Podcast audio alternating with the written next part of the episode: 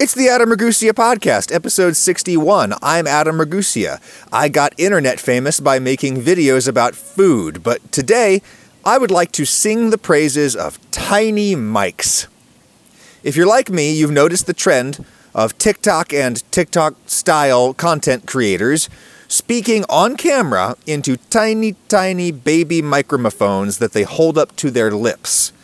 Most of my favorite food and fitness short-form video creators are talking into tiny mics these days. You may have even seen the guy who sticks his in among the tines of his balloon whisk to improvise a handle for his tiny mic. Hilarious gag, that is. And no, this is not just a case of idiot kids misunderstanding how to use their equipment.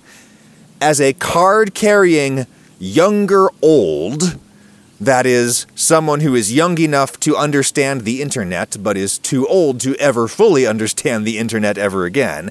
As a card-carrying younger old myself, I am friends with lots of other olds, some of whom I worked with back in my days in legacy media, and the olds from legacy media are very upset about the tiny microphone trend. I mean, some of them are not upset, some of them are just bemused in a totally innocuous way. As I get older and more out of touch, I am trying to channel my feelings of disorientation into smiling, innocuous bemusement, which leads to curiosity as opposed to bitterness, resentment, and defensiveness, which is how I've seen lots of other olds metabolize those same feelings of disorientation that we all experience as we get older and more out of touch. Just because something is not for me doesn't mean it is a threat to me. I'm trying to remember that, and many of my fellow young old friends are also trying to remember that. And not all of them talking about tiny mics are doing so with bitter resentment. Some of them are just bemused, which means confused in a kind of happy, fun way. What's up with the TikTok kids holding lavaliers in their hands as though they are actual handheld microphones? Why don't they just get real microphones or use the lavalier how it was actually intended to be used? Well, I'm here to explain what I think is behind this trend and why I not only tolerate the tiny mic thing, I fully support it.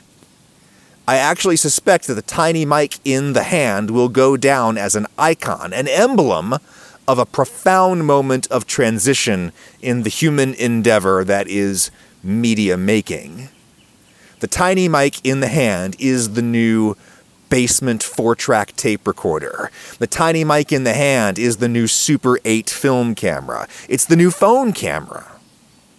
The tiny mic is the thing that we refer to collectively as the media, which turns out to be much smaller and less scary of a thing when you hold it in your own hand yourself.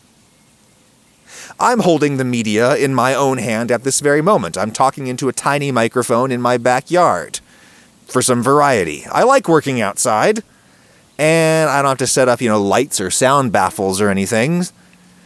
This kind of tiny microphone that I'm clutching in my hand here is known as a lavalier because it is designed not to be held in the hand, but to be worn like a piece of jewelry, known as a lavalier. A lavalier is actually a kind of necklace, a kind of decorative ornamental pendant worn around the neck.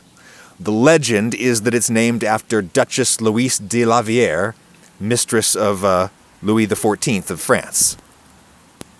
Lavalier mics are also known as lavs for short, clip-on mics, body mics, collar mics, or lapel mics, because when you're miking up some slimy politician for your TV show, you can clip the lav right to the lapels of his slimy dark blue politician's suit. And then when you ask him a tough question, he'll stand up and try to walk out on the interview really dramatically, but then he'll realize that he's still wired up to the mic, and maybe he gets stuck in the wires as he tries to storm away, and it's just hilarious. Lav mics are great for certain things. They've been around since the 1930s. The actual sound-sensing microphone capsule at the core can be all kinds of different microphone technologies. They're not all one thing. There are lavs that are dynamic mics, condenser mics, ribbon mics. Those are all just fundamentally different technologies for transducing acoustical energy into electrical energy and electrical signal. That's all a microphone is. It's a transducer. It's some kind of membrane or thin piece of material that moves back and forth in response to vibrating air. And in the case of a dynamic mic like this one, that diaphragm is connected to a magnet that then moves around inside a coil of wire, generating electricity in precise proportion to the movement of the diaphragm in response to changing air pressure at high frequencies, i.e., sound. Lots of different ways of doing that basic thing, and lavalier mics have been made with every microphone technology you could imagine. Nearly any kind of microphone design can be miniaturized into a lav. Some people argue that smaller diaphragm mics actually sound better than big mics because it takes less energy to set a small diaphragm into motion. Therefore, small diaphragms can be more sensitive to tiny, tiny little sounds. However, for physics reasons that I don't pretend to fully understand, smaller diaphragms tend to carry less power in the low frequencies. This is apparently highly debatable in scientific terms, but in subjective aesthetic terms, sound engineers tend to prefer really big mics for capturing big, deep sounds. And most people tend to like some depth in spoken audio content, though often a lot less than they realize, because an actual bassy voice really sounds pretty terrible on the radio or whatever, especially if you're listening in the car or another noisy environment. A truly bassy voice usually gets lost in the mud in that kind of competitive listening environment. And even if you're listening in a pristine environment, most of the acoustical information in speech that helps us to tell the difference between words is high-frequency information. So, if your low frequencies are too strong, they can overpower the high frequencies, and then people won't understand what you're saying to them. The kind of voice that tends to work really well for spoken audio is one that is a little bassy in character, but if you look at an actual graph of the frequency, you're going to see that the voice is really quite bright, and most of the frequencies below 100 hertz or so have been completely filtered out. Same deal with singing voices. Everybody thinks Barry White had the lowest singing voice in popular music, but if you actually inspect the recordings, his voice was quite bright.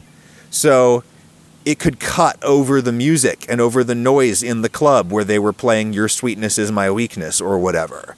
Barry might have been singing low notes, but the acoustical properties of his vocal apparatus, combined with how the engineers mic'd and mixed his voice, meant that the upper frequency content of that voice got a lot of emphasis relative to the low frequencies. And those upper frequencies are what carried Barry White's voice over the din and into our ears and into our hearts like sweet, sexy honey.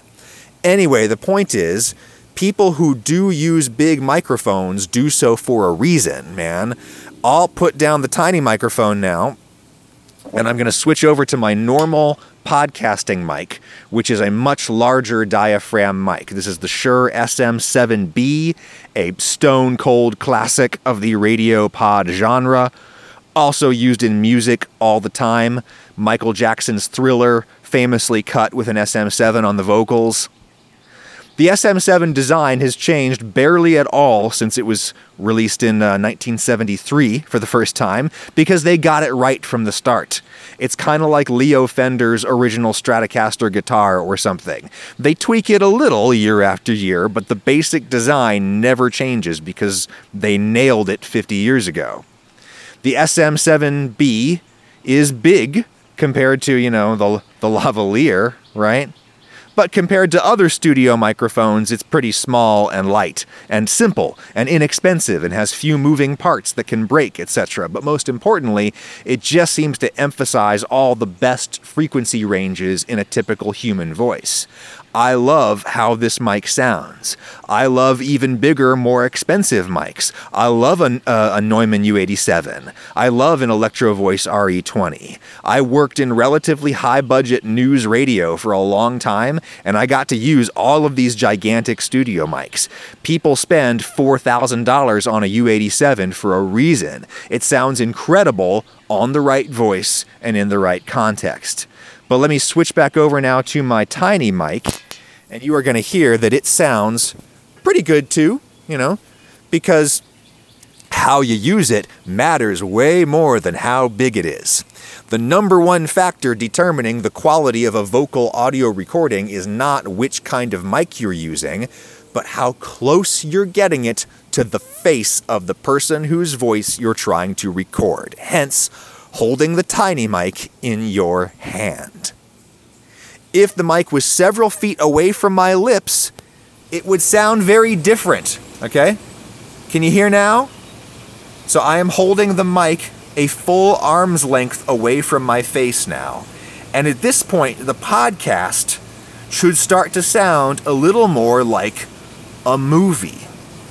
Because this is how most dialogue in most movies these days is recorded, by a boom microphone, which is just a microphone that's at the end of a long stick that an underappreciated crew person holds up in the air as close as possible to the actor's mouth, just out of the camera frame, which for most film setups ends up being several feet, at least, away from the actor's mouth.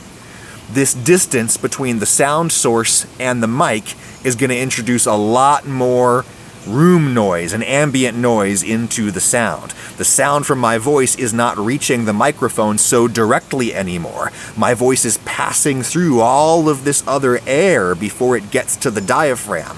And so now there's way more other sound in the mix competing with me. Also, the frequency response of a mic changes when you put the mic far away. The mic will emphasize different frequency ranges of your voice when it's far away. Some mics in particular, called directional mics, have a physics phenomenon known as the proximity effect, where they sound extremely bassy the closer you get to them. Holding the mic far away changes the sound a lot. It makes the sound more natural, because rarely do we listen to other people by putting our ears right against their lips. This sounds more natural, but it is less clear. We're more likely to lose some words, especially if I stop speaking so loud and so clearly, and if I start mumbling all naturalistically, the way that most actors seem to do these days. You lose some clarity with the standard boom mic setup that you see on a film set because the mic is simply too far away from the speaker's mouth. I mean, movie industry sound people work extremely hard to make boom mic audio as coherent as possible. They have ever-expanding bags of tricks that they can use on individual words or parts of words to help a crucial swallowed consonant sing out over the musical score in the movie and the sound effects and all of that. And if none of their technological tricks work to make that crucial word audible, well, they might beg the producer to beg the actor to come back in and to dub their dialogue in the studio with a Neumann U87 right up against their lips. And that's why dubbed dialogue sounds distractingly different from the boom mic sound on set. At least that is when the dubbing is done badly. I talked to Barzini. Anyway, cinematic audio usually sounds like this. A microphone pointing at someone. I dropped the mic. Cinematic audio normally sounds like this. A microphone pointing at someone's lips from several feet away. TV audio usually sounds like this. Or it sounds like this in certain kinds of programming that are particularly associated with television, like talk shows and news shows and lots of reality shows. Very commonly on those kinds of productions, your best bet is to take a tiny mic and pin it onto a person's shirt or tape it on their skin just under their shirt if you want to hide the mic. That's what I do. I usually tape it on my chest. In either case, the mic will not be in front of the person's lips, but it will be down on their chest. And chesty audio sounds bad. The microphone is just terribly off-axis, for one thing. Off-axis. It's not pointing directly into the stream of air pressure disturbances that's emanating from my mouth. The mic is pointing up from my chest, and my face is pointed out to my audience. So the mic is at a perpendicular angle to the air coming out of my mouth, and that's not how you'd normally want to mic a voice. A little off-axis is good. That helps to minimize popping P's and stabbing S's, but 90 degrees off-axis is too off-axis for directional mics, which lots of mics are. And then there's the problem of all the reflections created by my chest.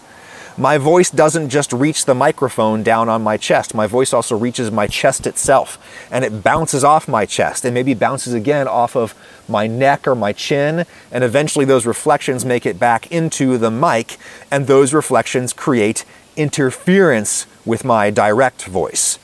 Some frequencies get canceled out while others get doubled up and reinforced. These phase artifacts, we call them, sound kind of like swishy when the microphone or the sound source is moving, as I am moving the microphone right now. You get some phase artifacts that are kind of swishy, thus constantly changing which frequencies are getting interfered with the movement is doing, right? But if you hold everything still, that kind of phase interference remains. It's just kind of static. So it doesn't sound like swishing anymore. Instead, the word that people usually use to describe this kind of sound is boxy. This mic sounds a little boxy when it's down on my chest because my body is doing what the walls of a box would do if you were to stick your head into a box and speak or sing. The box reflects the sound, which creates phase interference across very short reflection times. I mean, an echo from the side of the Grand Canyon, hello, hello, hello. That doesn't cause phase interference because it takes 10 seconds to get back to you. Very quick echoes from close surfaces, those cause phase interference, and the result is a boxy sound. Lav mics used the way they're designed to be used, that is clipped on the body, as I'm holding it on my body right now. Lav mics that are used the way they're designed to be used, clipped on the body so that you don't have to hire a boom mic operator. Lav mics clipped on the body tend to sound a little boxy. Plus, they brush up against things like the clothes the person is wearing. I'm Italian-American, and so I talk with my hands a lot, and that constantly introduces, clothes brushing noises into my lav audio. Lavs suck. They're the best option in lots of situations, but they still suck. I'm a radio man, and lavs are the sound of television, so I hate lavs. Forgive me for sounding salty, but in my defense, I have been drinking a nice, cool, salty glass of grapefruit-flavored Element, sponsor of this episode. Get a free sample pack at drinkelement.com/Adam. Element is spelled L-M-N-T, so it's drinklmnt.com/Adam. Element is a delicious, powdered electrolyte drink mix with zero sugar, precisely formulated to replenish all of the crucial sodium, potassium, and magnesium that you may deplete while getting all hot and sweaty this summer. If you've ever done extended physical effort and felt your electrolytes crash, well, you know what I'm talking about. Sodium and other electrically conductive minerals are essential for normal operation of your nervous system. And sodium in particular is essential for hydration, because you can drink all the water you want, but your body won't hold that water unless your salt levels are where they need to be. Excuse me. Oh, that's delicious. Yes, many people probably consume too much sodium, but it's also easy to consume too little if you are sweating a lot, or if you're eating a really clean diet with no processed foods, which is where most people get most of their salt. I've been there, man. not getting enough salt, headaches, muscle cramps, reduced mental and physical performance. It's no good. That's why electrolyte drinks exist. And Element is a great one because it is sweetened with stevia. So a whole big serving is only 10 calories. You might be sweating or eating clean for the express purpose of burning calories, in which case, why would you want to replenish those calories with your electrolyte drink? You'd rather just replace the electrolytes and the water, and that's what you get with Element. Plus, some very simple natural flavors to make it delicious. I am wild about the limited edition grapefruit salt flavor that is available for the summer. I put salt on my grapefruit already to knock back the bitterness, so this just works. Devotees know that grapefruit is probably my favorite flavor of anything, and it's certainly my favorite fruit flavor. Nothing could taste more summery than grapefruit. Get that grapefruit flavor now while it lasts. If you want to try a bunch of other Element flavors, don't forget that you can get a free sample pack with any purchase at drinkelement.com/Adam. Try a whole bunch of flavors with that free sample pack that's only available through my link. As always, Element offers no questions asked returns if you don't like it. So go to drinklmnt.com/Adam. Drinklmnt.com/Adam. Thank you, Element. Anyway, lavalier microphones suck, but they are the best available option in lots of media making contexts. If you're making videos, rarely can you rely on a mic that's just clamped up to your camera, because your camera is just too far away from the person who is speaking, or your phone in most contexts. You've got to get a mic closer to the person's mouth to hear them really clearly. And if you can afford a boom mic and a boom mic operator, even then, boom mics kind of suck because it's so hard to keep them in perfect position all the time. If you want to hear how challenging boom mics are, well then watch Saturday Night Live and pay really close attention to the audio. They use lavs for some SNL sketches, but mostly they use boom mics, and pity the poor boom mic operators who are trying to follow an actor who's bounding around the stage while at the same time keeping the boom from slipping down into the camera's shot. You don't realize how bad TV sounds until you try only listening to the sound. I noticed this first when I was a little kid and I had a radio that also picked up the audio from over-the-air TV stations. We used to call that TV on the radio, hence the band name. They made radios with a special channel for TV signals so that people could listen to the play-by-play of televised sports games or something, but it was also useful in a pinch when you couldn't make it home in time to catch your favorite dramatic series or whatever, because back in the day, if you missed the episode, you missed the episode. So listening to the show in the car was better than nothing. TV on the radio. I noticed again how much TV audio sucks when I worked at an American public radio station that broadcasted the PBS NewsHour, which is the leading public television news program in the United States. The NewsHour is a TV show, but you could follow it well enough just by listening to the voices. So this radio station that I worked at one time, they used to air the NewsHour on the radio.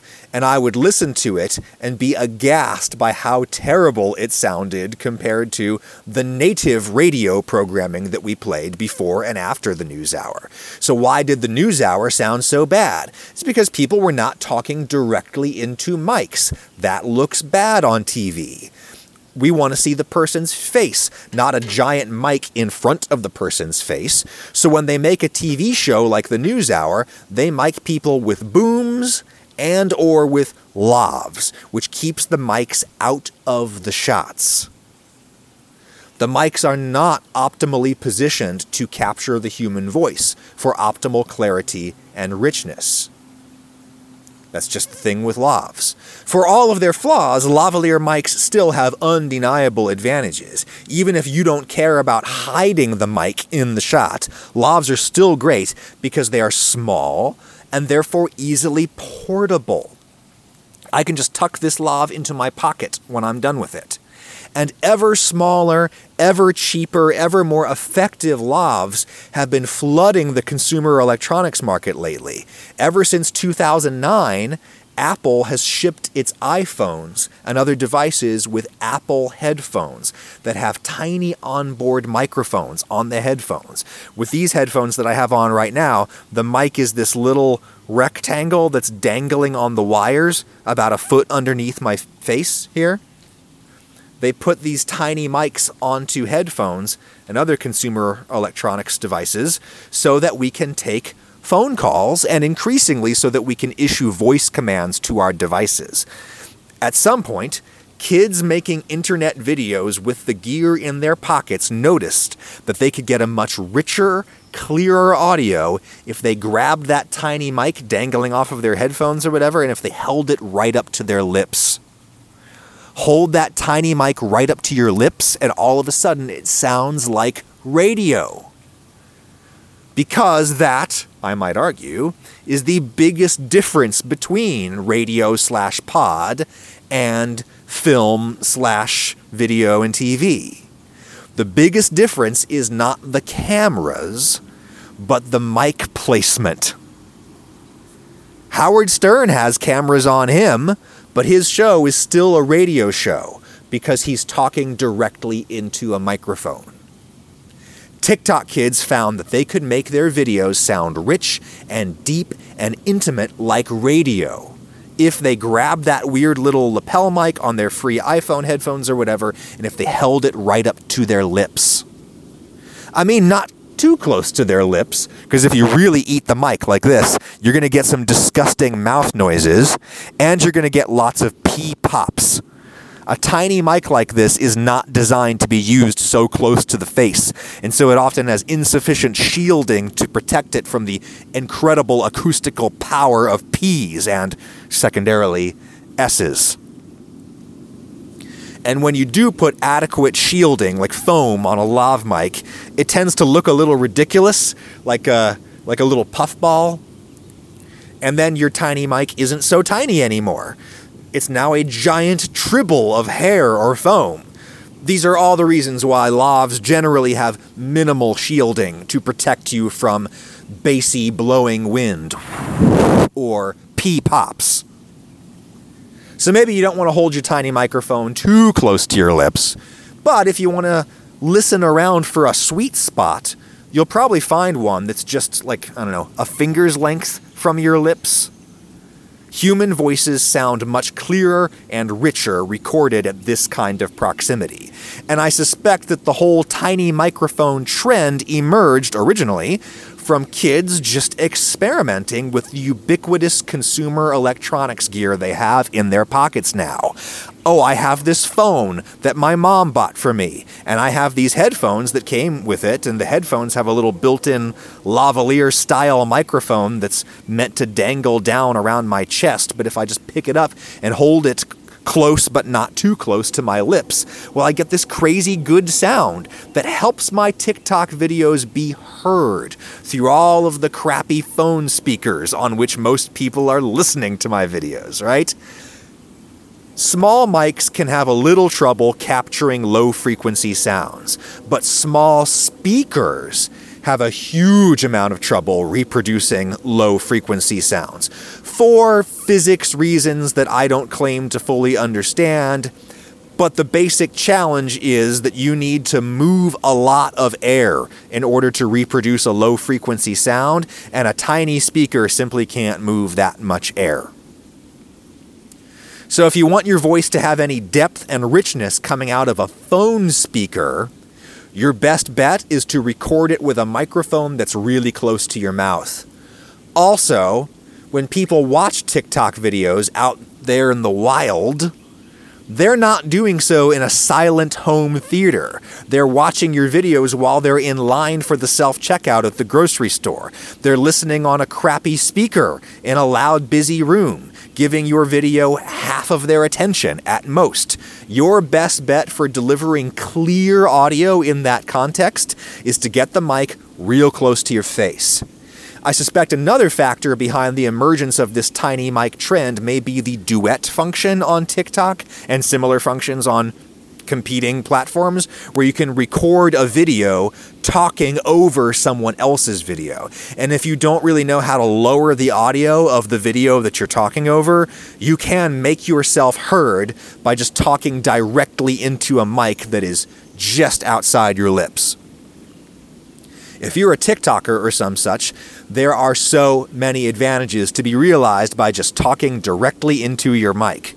The onboard mic on your phone is pretty close to your face when you're holding your phone up to film yourself, right?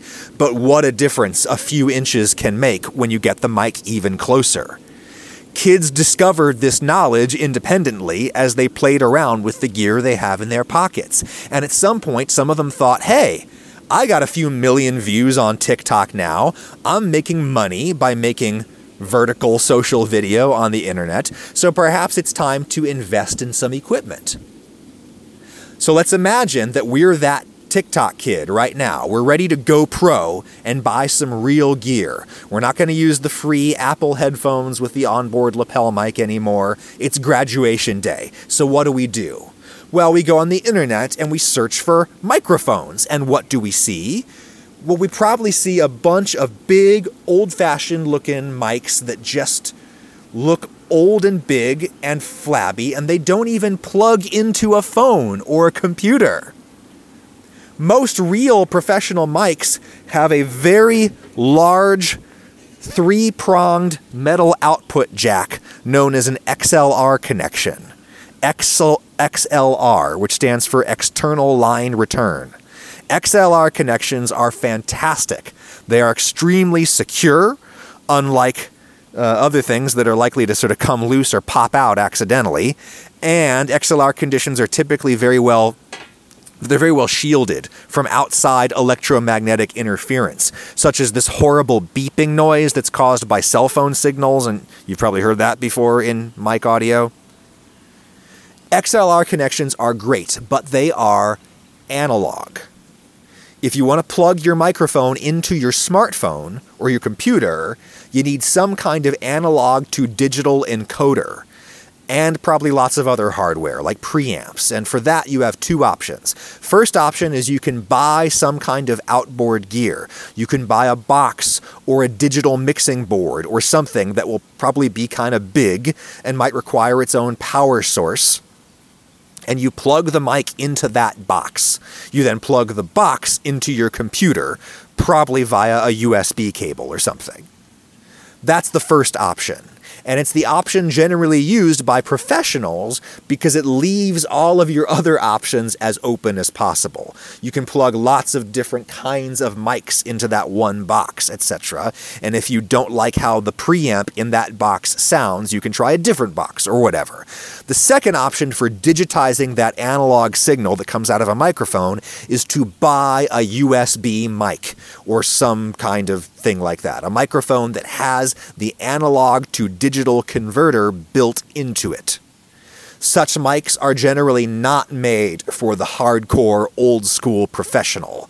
The hardcore old school professional probably already has a very expensive digital mixing board that they're running all their mics into, or they already have a very expensive digital field audio recorder to record everything out there in the field and then bring it back in the studio where they will then throw the sound up onto the mixing board for further processing, right? The old school professional does not want a mic with its own, probably much lower quality, digital encoder built in. But you know who would like a USB microphone? Our TikTok kid who is looking to level up from the phone mic or the free Apple earbuds with the built-in mic. Our TikTok kid Googles microphones, finds a bunch of big XLR mics that won't plug into their phone. So maybe this TikTok kid then Googles USB microphones or phone microphones, and now we get some very different search results. Now we start to see more prosumer-oriented products. If I Google USB microphone right now, what I see first is the now iconic Blue Yeti microphone, which was the first big hit USB mic on the market. You'd probably recognize it right now if you image searched Yeti microphone. It is the stereotypical podcaster's microphone because you can plug it directly into a computer. In fact, for years when I was working in radio and the whole podcast phenomenon exploded, radio on the internet, every time somebody wrote a think piece that I had to read about how podcasting is changing everything, they always decorated their article with stock art of a Yeti microphone. It's styled like a big old-school radio studio microphone, which gives them room to stow all of the electronics that you need for a USB mic. And it comes on a big desk stand, the Yeti does. A mic like that is obviously designed to be used with a desktop computer because it sits on a desk. Also, back then at least, the output of something like a Yeti probably would have been a USB-A connector, right? It's made to plug into a computer.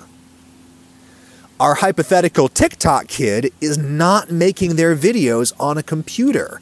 They're making their videos on their phone. USB-A won't plug into a phone. And there is no desk.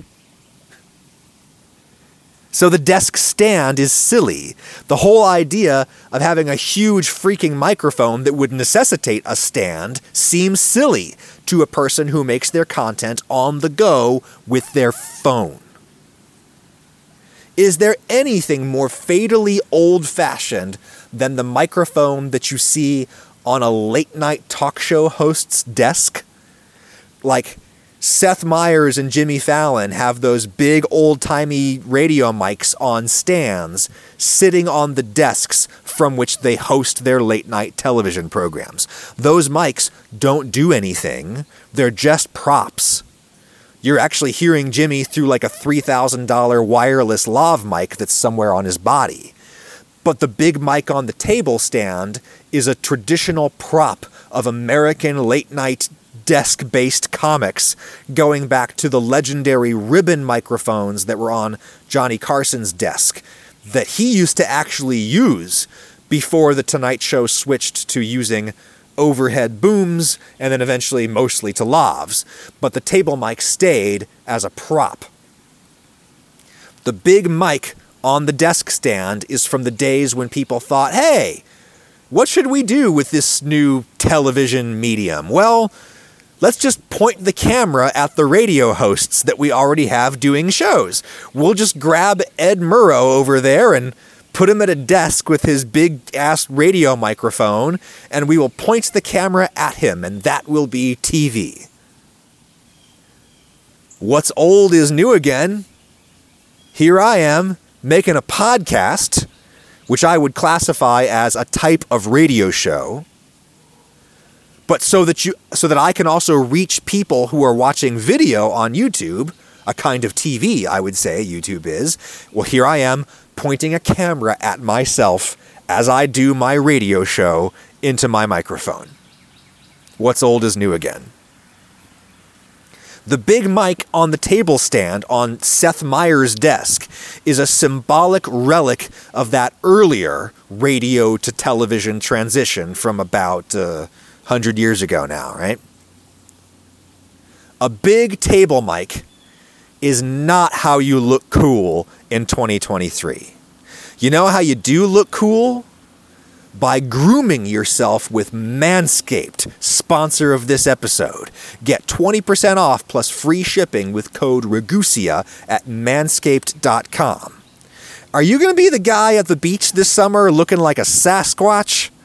Manscaped is dedicated to helping you increase your confidence and level up your full-body grooming game with the Performance Package 4.0. The kit comes with the essential Lawnmower 4.0 waterproof cordless body trimmer. Also, lots of liquid unguents to round out your grooming routine. Whether you're knocking back that Austin Powers chest forest or mowing the understory, as it were, this is the best trimmer that you can buy. It's got a ceramic blade designed to cut hair on loose skin, thus reducing grooming accidents thanks to advanced skin-safe technology.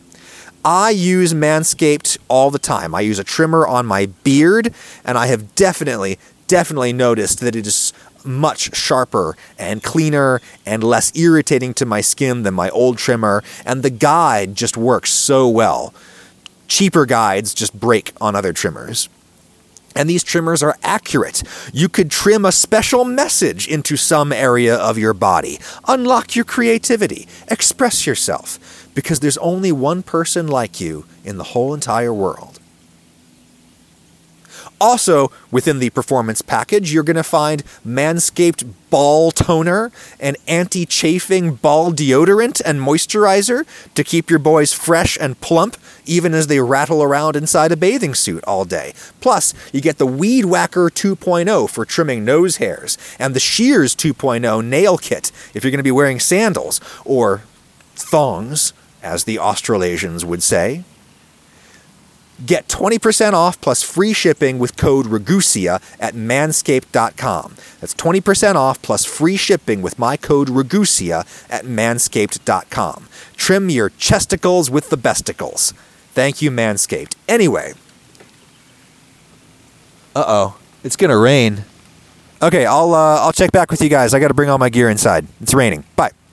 Okay, I have taken refuge from the rain inside the greenhouse, which is very acoustically reflective, this greenhouse, which is why this is going to sound so different now. Anyway, if I am a TikTok kid looking to buy my first real mic, and the mics that I'm Googling all look like the old-timey radio mic on the Conan O'Brien desk, well, I'm going to think that's not for me.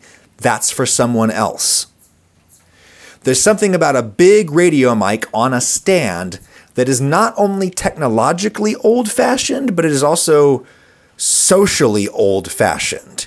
It is the mic of the old white man who is going to sit in his ill-gotten perch of power, and he's going to use his booming voice to tell everybody else what to believe. This is an argument that I first heard articulated by Julia Barton, who is an old public radio hand like me. Now she is a very big-time podcast producer. She's the producer behind a lot of Malcolm Gladwell stuff, among other successful projects. And what Julia used to say is that a big desk-mounted radio microphone like that is a mic for speaking, not for listening. Because when you're an old school radio reporter, you don't go into the field with a giant U87 in your backpack or a Shure SM7B. No, you go out with a Shure SM57 or some similar handheld mic, like the kind that I'm holding up to the camera now for the people who are watching on home video. When you go out to the fire to interview people who've lost their homes, you don't jam one of those giant mics into their face. That would be ridiculous. A giant mic like this is for when you go back to the studio to tell your audience about the fire, okay? This is a mic for talking, not for listening. And therefore, a giant desk-mounted mic really ought not be the visual symbol of our entire industry, Julia argued. When we last talked about this, Julia was talking about all the podcast industry think pieces published under a stock photo of a Yeti or some other desk-mounted radio mic. That only works as the symbol of our industry if we're in the talking business, and we should be in the listening business too. That was Julia Barton's typically astute argument. So add that to the heap of reasons why a Gen Zer trying to make a career on TikTok would look at a picture of a Yeti-type USB mic and think, this isn't for me. I'm not sitting behind a desk while some union rate film crew points a $50,000 camera at me. I'm out in the world making fun and interesting videos myself with my phone, and I want those videos to sound a little better. So I'm looking for microphones. What else you got that's not a giant desk microphone? And this is when our hypothetical TikToker discovers lavaliers. Because right after smartphones hit the market, microphone companies started producing lavalier-type microphones built to plug directly into a smartphone. It just made sense. They figured that people would want to use such microphones for hands-free calling. Correct. They also figured correctly that people like me would want to use digital lavaliers in conjunction with our smartphones to yield a compact field audio recorder setup for reporting and other media production purposes. A mic is just a mic. You have to plug it into a device that actually records the file. In the case of the lavalier that I'm talking into right now, it connects down to like a standalone flash memory digital audio recorder device. So when I'm interviewing like a farmer or whatever for a video, I will tape the lav inside his jacket or something, and then the actual recording pack has to go into his pocket, or I can hang it off of his belt loop or something. I let it record on the farmer's body, and then I sync up that audio with the video from my camera later when I edit. It's really very easy, and I don't have to worry about setting up and maintaining a live radio or Bluetooth connection between the mic and the camera. I find it much more stable and reliable to just let this very simple audio recording device record to a little SD card on my interview subject's body. And then I just swing back, pick up that little file later when I need it. Regardless, there's always some kind of little recorder stashed on the guy's body. Or there's a little antenna pack that transmits the signal from the lav directly to your camera, or Bluetooth or something like that.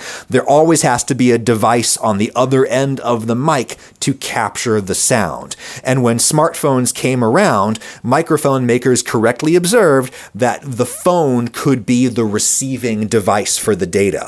All they had to do was make a lav mic that you can plug into a phone, and so they did.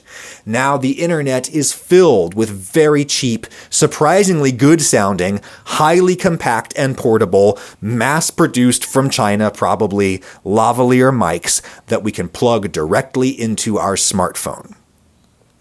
When our hypothetical TikTok kid goes looking for their first real mic, this is the kind of product they're going to see, and they're going to think, yeah, that's for me. That's cheap, and it fits in my pocket along with my phone with which I make my videos. So TikTok kid orders that little Lightning or USB-C lav mic for $20 or whatever, and I'm not sure what they do with it next. Like, if I'm a Gen Zer on TikTok and I'm holding a lav mic for the first time, what is my instinct to do with it? Like, do I think to clip it onto my shirt as intended? That seems kind of formal, kind of TV-ish. I don't know, maybe TikTok Kid does try wearing the mic on their shirt like this at first, but they quickly realize the downsides. Lavs are really easy to pin onto lapels. That's why they're also called lapel mics. But who wears lapels anymore, particularly when TikToking? It's surprisingly hard to clip or tape a mic onto a t-shirt. It makes the shirt bunch up in unattractive ways, as you may have seen in some of my videos. And then the mic rattles around on the shirt, and it scrapes up against your skin and your hair, and all that makes a whole lot of noise. I could imagine a TikTok kid using the lapel mic on their shirt a few times, and then one day saying, you know what, screw it, I'm just gonna hold the damn thing in my hand. They record their TikTok, they play it back, and then they think, damn, that sounds great. Because a microphone a few inches from a person's lips always sounds great. That's why we use that kind of miking in radio, where sound is the only thing that matters. When sound is the only thing that matters, you talk into a mic that is a few inches from your lips. A lavalier is not designed to be used that way, but who cares? TikTok Kid has the lav mic because it's cheap and small and it plugs into the phone. And while it's kind of hard to hold something so small in your hand, it doesn't cover your entire face in the shot as you are talking into the camera that you are making your TikTok with. In that context, it's usually pretty important that people see your face, and a tiny mic doesn't get in the way. Holding the tiny mic in front of your face just makes sense on every level, plus it looks curious. So maybe people are more likely to stop scrolling and to watch your TikTok all the way through, to contemplate this weird tiny microphone that you're holding. What's that she's holding? Is that a microphone? Why is she holding it instead of wearing it? Oh wait, what's that she said about the secret to a great Thai yellow curry? The curiosity brings viewers in the door, but your quality content helps keep them there. And listen to that nice, crisp sound. You can hear every word. Hence, the tiny microphone trend really starts to spread. And then it becomes a thing. It becomes a meme, as the kids would say, to describe nearly any kind of running joke or recurring reference or any kind of in-joke that you could imagine. All of that is a meme now. Talking into a tiny mic in your hand becomes a meme on TikTok and imitating platforms. It takes on a life of its own. And then companies start to capitalize on the situation by making phone lavs in cute little shapes that look like miniature handheld microphones. Or maybe they already had manufactured those and they were sitting in a warehouse somewhere and the TikTok trend simply provided that company with unexpected business. Of course, as the trend spreads, people realize that the big reason why we normally don't hold lav mics in our hands, and that is that it's an object that's not designed to be held in the human hand. It's too small. You fumble the mic all the time, or if you grip it really tight, your hand cramps up. Miniaturization only has so much utility when it comes to objects that people are supposed to manipulate with their fingers. See the micro SD card. Like, I'm recording on to one of those tiny memory cards right now, and when I go to get it out, I'm going to put it into the card reader to retrieve my files, and there will be a moment when I'm looking down at my finger and I think, is that an SD card or is that a chip of paint that's stuck to my finger? Micro SD cards are too small to hold. Remember that SNL sketch from the flip phone era when Will Ferrell pulls out the latest, smallest flip phone and it's the size of like a micro machine and he can't flip it open with his giant sausage fingers at all? A lav mic is also an object that is too small to be used easily with the hands. So that's when people started doing the clever stuff, like clipping the mic into a balloon whisk to give them like a human hand scaled handle. Surely there is a company out there making a low-cost, hip-looking tiny mic that you can plug directly into a phone, but it's mounted on the end of like a pencil-like shaft that's actually designed to be held in the human hand. Surely such a company is working on such a product right now. I might invest in such a company right about now. But in the meantime, I will continue to stand up for the tiny microphone trend. To my fellow olds from old media, I say stop complaining. This is not just idiot kids being clueless about how to work their equipment. Like most things large numbers of people do, large numbers of people are holding their lav mics for a reason. The many reasons that I just laid out. As an audio producer who is now stranded in video, I'm really quite glad to see kids prioritizing sound quality over visuals. That's a rare thing in video production. Everybody is so distracted by visuals, but if you can't hear what people are saying, you have nothing. Audio is more important than video. I always used to tell my students back when I was at Mercer, audio is more important than video, and I can prove it. You know, when you're watching a video on YouTube and the internet connection starts to crap out, what freezes first, the audio or the video? Usually the video. Because people who build online video player platforms know that if the picture freezes or glitches out for a second, we can live with that. But if the sound glitches out, the audience is lost. I'm glad to see TikTok kids prioritizing clear, rich sound. I also think their use of the tiny microphone sends a powerful message. It's an emblem of our times, this tiny microphone. Consciously or subconsciously, this is what TikTok kids are saying when they use a tiny microphone up to their lips like this.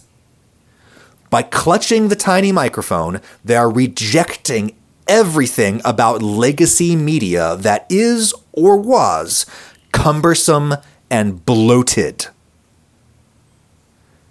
Oh, you think I need a crew of dozens of people to shoot and edit a stupid reality show? Watch me. I'm going to do it entirely myself with my phone, and it's actually going to be way better than your shitty TV show.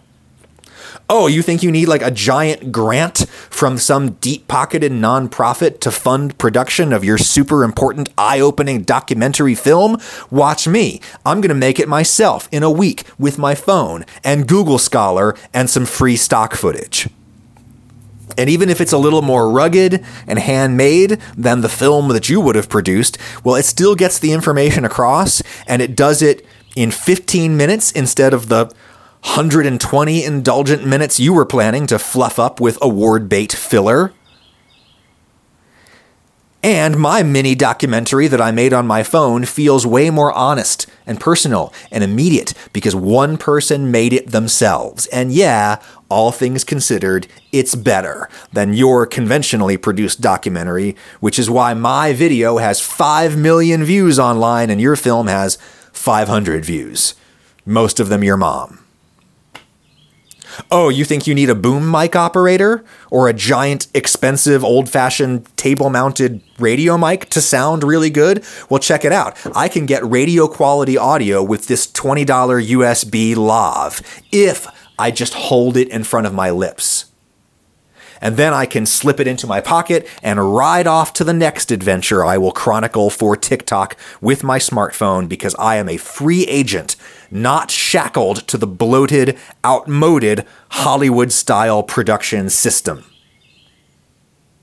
That's what the kids are saying when they clutch a tiny mic on TikTok, and I think they're mostly right. I still weep for much of the legacy media. But in many ways, it has deserved its long, painful death, which was delayed slightly by an influx of investor cash that fueled the streaming bubble. It probably was a bubble, as everyone is finding out now. I mean, I stand with the striking WGA writers 100%. I think there are people in Hollywood who are extracting lots of money out of the system while adding little, if any, value in return. They just want passive income off of other people's intellectual property. I think the writers deserve a bigger share of the pie relative to those loathsome rent seekers. But I do worry that the writers are fighting for a bigger slice of a legitimately smaller pie. We've got a pretty big pie over on a place like YouTube, I gotta say. If you're good, you can gather an audience in the hundreds of thousands and make a great living as long as you keep costs low. You can keep costs low by making stuff yourself with the gear in your pocket. If you light stuff so that people can see it, and if you hold the camera steady enough so that people don't feel like they're going to throw up, and if you get the mic close enough so that people can hear everything, that's really all the technical quality that audiences demand. If they like who you are and they're interested in what you have to say. I'm grateful that you're interested enough in what I have to say. Either that or you just blacked out for 45 minutes and you're just only now coming to. What should the Ragusea podcast come to next? Email me at askadamquestions@gmail.com. Askadamquestions@gmail.com. Make good choices. Stay out of the rain. Talk into whatever microphone you want to talk into. Don't let anybody bully you around. Talk to you next time.